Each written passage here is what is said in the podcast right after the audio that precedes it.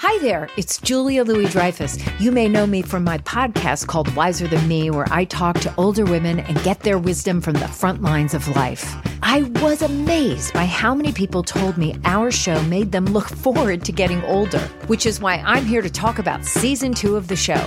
Sally Field, Billie Jean King, Beverly Johnson, Ina Garten, Bonnie Raitt, just to name a few. All hail old women. Wiser Than Me season two is out now from Lemonada Media.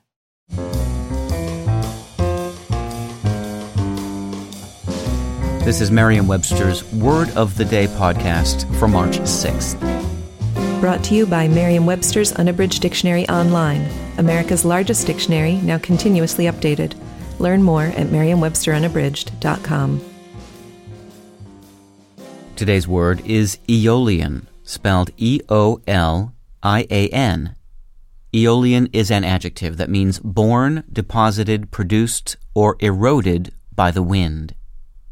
Here's the word used in a sentence from Science magazine by D.T. Vaniman. Basaltic minerals in the mudstone are similar to those in nearby eolian deposits. When Aeolus blew into town, things really got moving. He was the Greek god of the winds and the king of the floating island of Aeolia.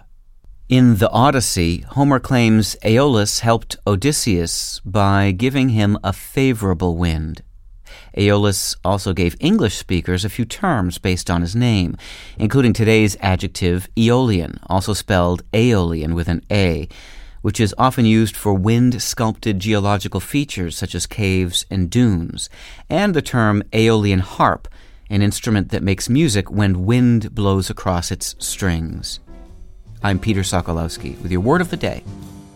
Visit the new Merriam Webster Unabridged, America's most comprehensive online dictionary and the best source of current information about the English language. Get started today at merriam-websterunabridged.com.